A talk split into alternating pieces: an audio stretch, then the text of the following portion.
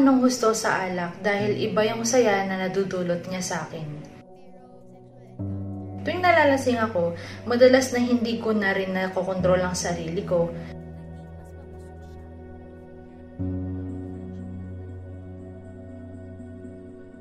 Kristiyanong pamilya ang kinalakhan ni Blaisel.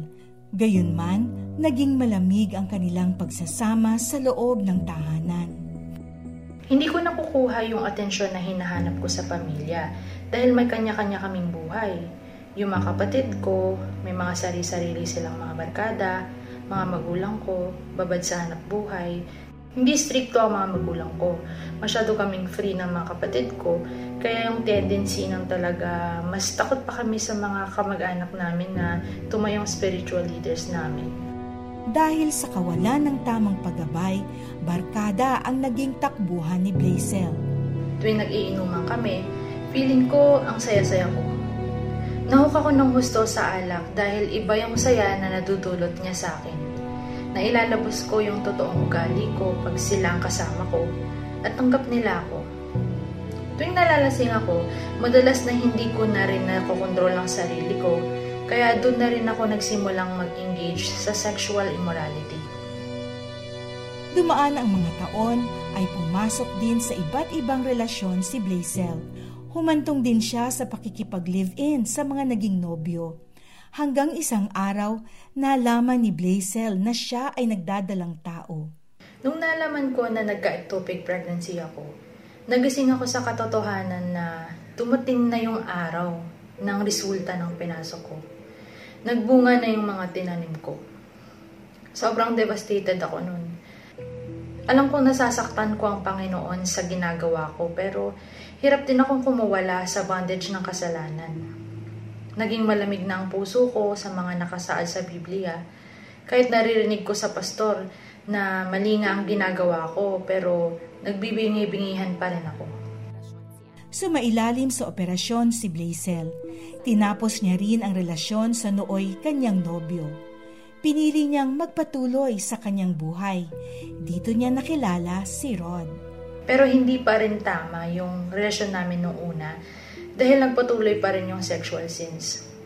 Hanggang sa hindi na ako naging comfortable, guilty na ako palagi kaya nakipag-usap ako kay Rod na ayoko na. Ayoko nang magkaroon ng double life. Magmula noon, nagdesisyon si na Blaisel at Rod na itama ang kanilang relasyon. Sila ay nagpakasal at isinailalim ang kanilang relasyon sa kagustuhan ng Diyos. Sumali kami sa isang young couples discipleship group para mag-grow kami spiritually.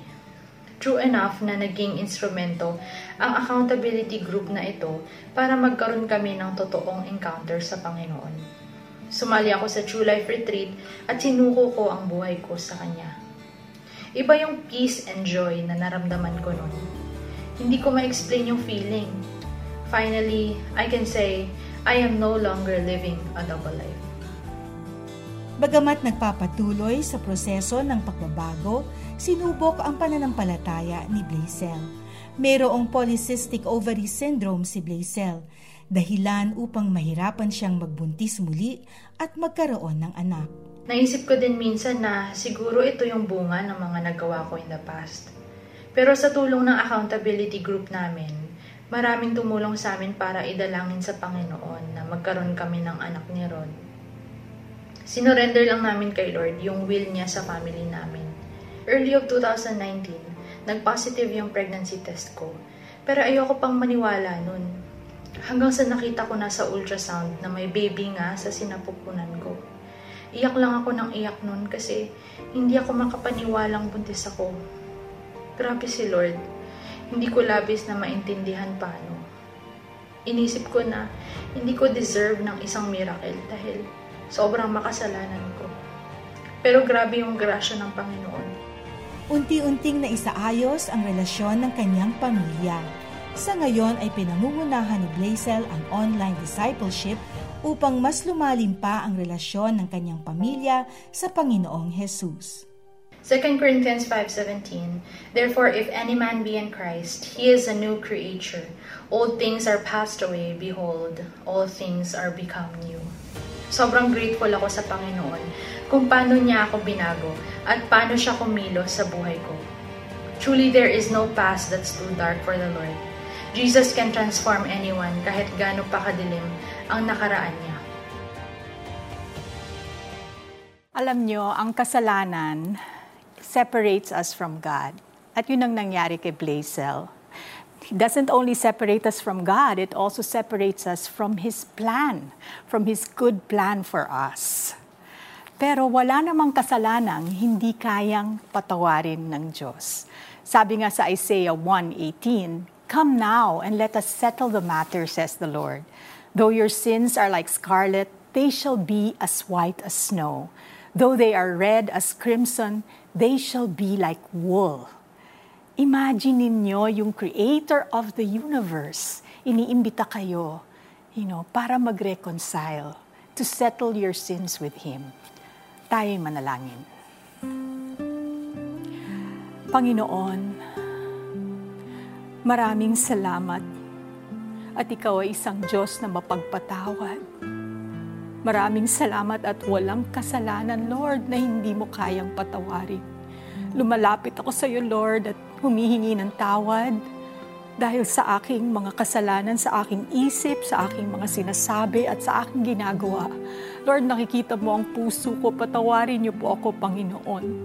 I want your plan for my life, Lord. I don't want to be separated from you. Salamat, Panginoon, at binigay mo ang iyong anak na si Jesus para pagbayaran lahat ng aking kasalanan. At sinabi niya na siya ay dumating to give me life life in all its abundance. I want that life, Lord. Please help me through your Holy Spirit live the life that you dream for me, Lord. Tulungan niyo akong magbago, Panginoon. Ito ang aking dalangin sa ngalan ng inyong anak na si Jesus. Amen. Amen. Meron din pong mga nanonood sa atin, baka meron kayong mga karamdaman o nasa mga sitwasyon kayo na akala nyo hindi nyo kakayanin tayo lumapit sa Panginoon. Heavenly Father, you are a miracle worker. You are the way maker.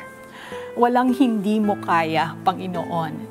Lumalapit kami sa iyo ngayon, Panginoon, and we are asking that your hand of mercy be upon our viewers. May mga nanonood sa atin that are facing COVID. They are experiencing the symptoms and they are afraid. Lord, in Jesus' name, Send your word to heal them completely and restore them in the name of Jesus. Meron ding mga may dengue. The Lord, are, the Lord is stretching out His hand and healing you right now in the name of Jesus. There's someone with brain tumor. The Lord is healing you right now. There is someone who is heartbroken dahil namatayan ka.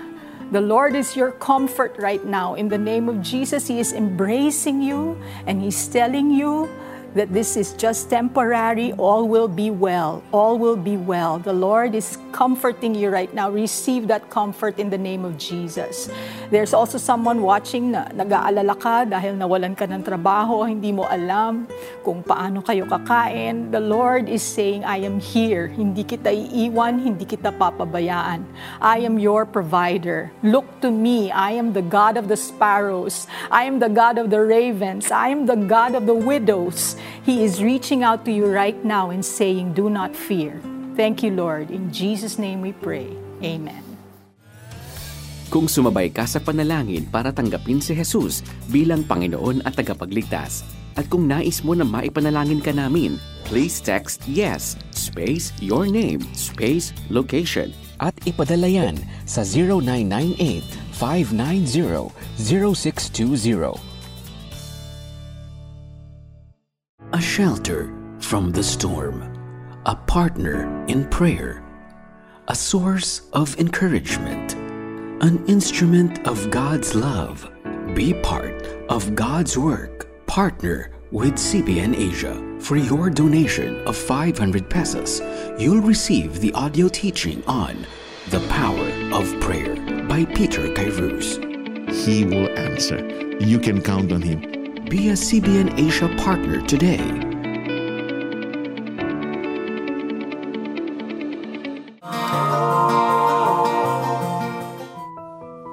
Maagang inako ni Leia ang responsibilidad sa kanilang tahanan. Yung nanay ko nung grade 5 ako, nag-abroad siya.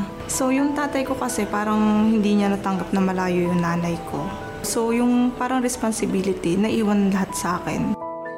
Malugod sa puso ni Leia ang asikasuhin ang mga kapatid, ngunit bilang isang bata, ay naghahanap pa rin siya ng kalinga ng isang ina. Sobrang hirap. Sana nandyan yung nanay ko. Yung parang pag-uwi ako ng school. Sana na- may, may luto na. Tapos wala. Siyempre, ikaw na lang lahat ulit. Kaya't nang magdalaga, ay nag-asawa na agad si Leia imbis na sumunod sa kanyang ina sa ibang bansa. Ngunit ang kanyang buhay may asawa ay taliwas sa kanyang pinangarap. Hindi siya masyado nagtatrabaho eh. Tapos may mga bisyo din siya. Tapos nung nagkabibi na kayo, lalong humirap yung sitwasyon kasi may aalagaan na may susuportahan. Bukod pa rito ay madalas siyang nasasaktan ng asawa. Pag nagagalit siya, yung hahawakan ka niya dito, okay lang sana yun eh, kasi madaling naaalis yun eh. Kasi yung, yung verbal na salita, parang nakakababa na ng pagkababae mo. Parang ito ba yung pinangarap mo? Na ito ba yung lalaking akala mo andyan sa'yo na magmamahal sa'yo? Ayoko lumaki na, na yung mga anak ko walang tatay. Kakapray ko siguro kay God na bigyan ako ng tibay ng loob. Nung hindi ko na kaya, sabi ko, wala na to. Saka ako nagdesisyon na humiwalay. Di naglaon ay nagkaroon ng bagong pag-ibig si Leia at nagbunga iyon ng isang supling. Hindi ko naisip na magkakaroon ulit ako ng partner kasi ang isip ko nun, pag single mom ka na, wala na magkakagusto sa'yo. Subalit hindi inakala ni Leia na may nakaambang dagok na naman sa kanyang buhay pag-ibig. Nangyari nga na na-aksidente siya. One year old pa lang yung baby namin. After nung operation niya, mga ilang hours lang, nagkamalay na siya. Tapos nailabas na namin agad siya ng room. Pero pagkalabas namin ng room, laging sumasakit yung ulo niya. Bago siya dalhin ng ibalik ng ICU, nag-seizure siya, nakoma na siya, bumaba na lahat yung ano niya. Give up na siya. Sabi nga, masama daw mag-question kay God. Pero hindi mo naman maalis na magtanong ka, lalo't wala ka namang ginagawang masama. Sabi ko, bakit nagsiserve naman ako? Yung parang binibigay mo naman lahat. Pero bakit sa'yo pa to nangyari? Magkagayon man, batid ni Leia na tanging ang Panginoong Hesus lamang ang kanyang magiging sandigan sa kabila ng kanyang kabiguan sa pag-ibig. Nakahanap ng trabaho si Leia sa isang call center. Si God yung naging takbuhan ko eh. Although nag-question ako sa kanya, pero siya yung naging takbuhan ko na tulungan mo ako. Iayos ko yung mga bata. Bukod sa kanyang mga anak, ay mas naging malalim din ang relasyon ni Leia sa kanyang mga magulang. Unti-unti ay nakakabangon si Leia mula sa mga dagok sa kanyang buhay. Sa ngayon ay wala na siyang balita patungkol sa kanyang unang asawa. Habang nakatutok sa pagpapalaki sa kanyang mga anak, nakatanggap naman siya ng isang magandang sorpresa mula sa Panginoon. Ang kanyang pangarap na makasama ang ina sa Italy ay matutupad na. Na-approved ang kanyang visa application at makakasama pa ang kanyang mga anak. Isang bagong simula sa kanyang buhay. Sa mga pinagdaanan ko, thank you. Kasi mula nung bata pa ako hanggang ngayon, yung hindi mo ako iniiwan. Hindi man naging masaya ang kanyang buhay pag-ibig. Ang pag-ibig ng Diyos ang patuloy na nagbibigay ng kaligayahan at pag-asa kay Leia. Alam niyo po, minsan dito sa lupa, ang ating moms or dads, sometimes they will disappoint us. Even our partners. Minsan napapabayaan tayo, naiiwan tayo. Pero ang Panginoon, He is our friend, He is our Father, and His love endures forever. His love is steadfast. Makikita natin yan sa buhay ni Leah na kahit anuman ang kanyang pinagdaanan, hindi siya iniwan ng Panginoon. It takes a strong woman to face and overcome what Leah has gone through. Pero tao lang siya. May hangganan ang lakas at tapang niya. Ang kailangan niya ay someone who can protect, provide, and take good care of her and her children. Someone na hindi siya kailanman iiwan. And she found that in the Lord. Magbabalik ang The 700 Club Asia pagkatapos ng ilang paalala.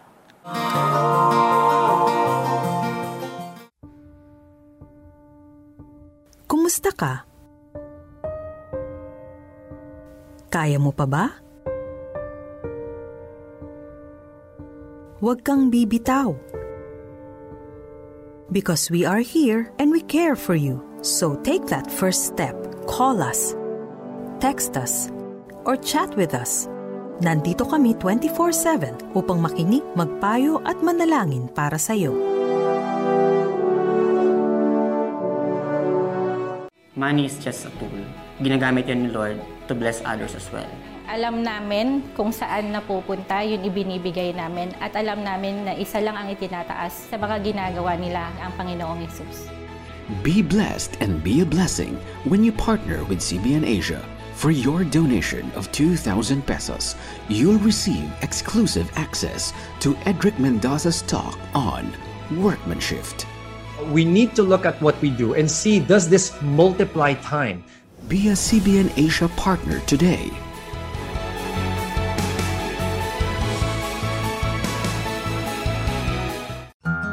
Ang word ni Lord ay isang tanglaw. Ilaw kapag madilim para di ka maligaw. The best kung babasahin mo araw-araw. Ito ang Tanglaw, a devotional app where you can read and listen to God's Word anytime and anywhere.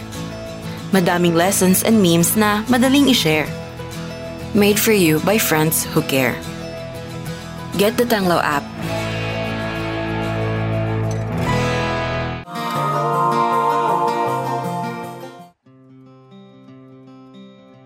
Panibagong taon na haharapin at paggawa ng mga planong nais abutin, pagdalikod sa nagdaang taon at pagsalubong sa hinaharap. Ito rin ang season ng goal setting, kaya naman patok ang mga yearly planner at journal. Epektibo ang journaling upang magkaroon ng malinaw na pagtanaw sa short-term at long-term goals. Nakatutulong ito upang mapabuti ang ating mental health at maproseso ang bawat emosyon na ating nararamdaman. To start your year right, bakit hindi mo subukan ang prayer journal na ito na gawa ng businesswoman na si Jen Go? We launched 365 prayer journal but it focuses on God's attribute. Like, for example, God being holy, God being a God of love, a God of truth, a God of peace, Uh, he's a provider, um, he's merciful, he's gracious. We wanted people to focus on who God is and his heart for you. Whatever you're going through, if you focus on who God is, there's really that peace that passes understanding. When the pandemic hit, there is uh, restlessness. People were really um, looking for ways to uh, be uplifted. We also saw it as a way to minister to people. 2016 humble beginning na maituturing ang pagsisimula ni Jen ng kanyang printing business. Moto Press Room is really more of a passion project. There was an impression in my heart, how else can you use the business to advance the kingdom of God? Printing you produce uh, the printed word. And it's very powerful also. When people read it that's when the idea came to start printing uh, different uh, bible verses in journals cards to inspire people to encourage people. Simula pagkabata naging malaking parte na ang journaling sa buhay ni Jen. As young as 5 uh, years old my parents separated. Bata ka pa eh during that time. So actually, hindi mo pa alam how that uh, impacts you. But as you try to get older, there's that sense of loneliness.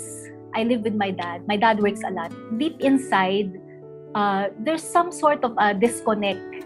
It's hard for me to really trust and be vulnerable. Journaling helped me uh, have a sense of attachment to someone. And in this case, it was God. So it allowed me to be still, to really have that sense of identity, the constancy of uh, having that conversational talk with God through reflective uh, means. That was the gift that journaling gave me, which allowed me to uh, meditate, see patterns, and God using it to allow me to open my eyes Naging practice na ito ni Jen hanggang sa kanyang paglaki at ito rin ang naging daan upang mas makilala niya ang Diyos sa kanyang buhay.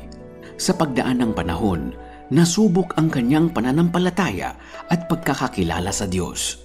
Things started happening uh, with our family. Like, for example, um, my dad's business uh, burned down. I have a three-year-old niece. She passed away from leukemia. So that was also hard for uh, our family, my sister especially. I had the teeth vertical fracture. It was painful. That shook me. Parang hindi na yata to yung idea ko kay God. So, sino ba talaga si God? I realized that I only love God because of my idea of Him. Tapos na-open yung eyes ko na it was God telling me, you know, Jen, you love the idea that I will heal from sickness or always um, do things that you think are good. But do you love me for who I am? Do you love me when you don't understand? Do you love me when I don't heal? So that was another healing journey for me. And I started on a journey. That's when I enrolled in seminary. I said, uh, I really have to know God for who He is. Sa puntong iyon ay muling nagpakilala ang Diyos sa buhay ni Jen. Jeremiah 9:24 when he says, "Let those who boast boast that they know and understands me that I am a God who exercises um, kindness, justice, righteousness." Those incidents happen. I felt that I was getting depressed uh, because I didn't know what was going on. But then truly, alam mo si God, He will be with you in the journey. He will not let you go. And it's freeing na to love God, to truly love Him. You know, to truly love the person that He is. Matapos mapagtagumpayan ang lahat ng iyon, ibinuhos na ni Jen ang kanyang panahon upang ipakalat ang salita ng Diyos sa pamamagitan ng kanyang negosyo. I wanted to be a missionary, but uh, during that time, I wanted to honor my dad who asked me na why not try being in the printing business. We use the business as a platform so we are able to share the gospel to them, minister to the people that God led to us. Sa lahat ng kanyang pinagdaanan, isang katangian ng Diyos ang kanyang isinapuso. Okay, for me, it's really love. So, the God of love. Siguro when I think of love, it really conquers all. If it wasn't for love, we wouldn't have the cross. Dahil sa pandemic, marami ang nakararanas ng depression, anxiety, at iba pang mental health problems. And according to mental health professionals, journaling is one of the most recommended tools to increase a sense of well-being and happiness. Sa pamamagitan ng pagsusulat, mas lubos nating mauunawaan ang mga takot natin and, and even our traumas. At makakatulong ito para ma-untangle ang mga samut-saring anxiety sa isip natin. Pero hindi lang yung mga problema at takot ang pwede nating i-journal. Maganda ring isulat yung mga bagay na dapat nating ipagpasalamat. I actually have an unending thank you journal. And according to experts, it is proven to increase happiness. Kaya't ano pang hinihintay nyo? It's not yet too late to start journaling. Tamang-tama, kasi simula pa lang ng 2022. And with that, we would like to leave you this beautiful verse in the Bible. The steadfast love of the Lord never ceases. His mercies never come to an end. They are new every morning. Great is your faithfulness. That's in Lamentations chapter 3, verses 22 and 23. May God bless you and keep you, and may He make His face to shine upon you and give you His everlasting peace.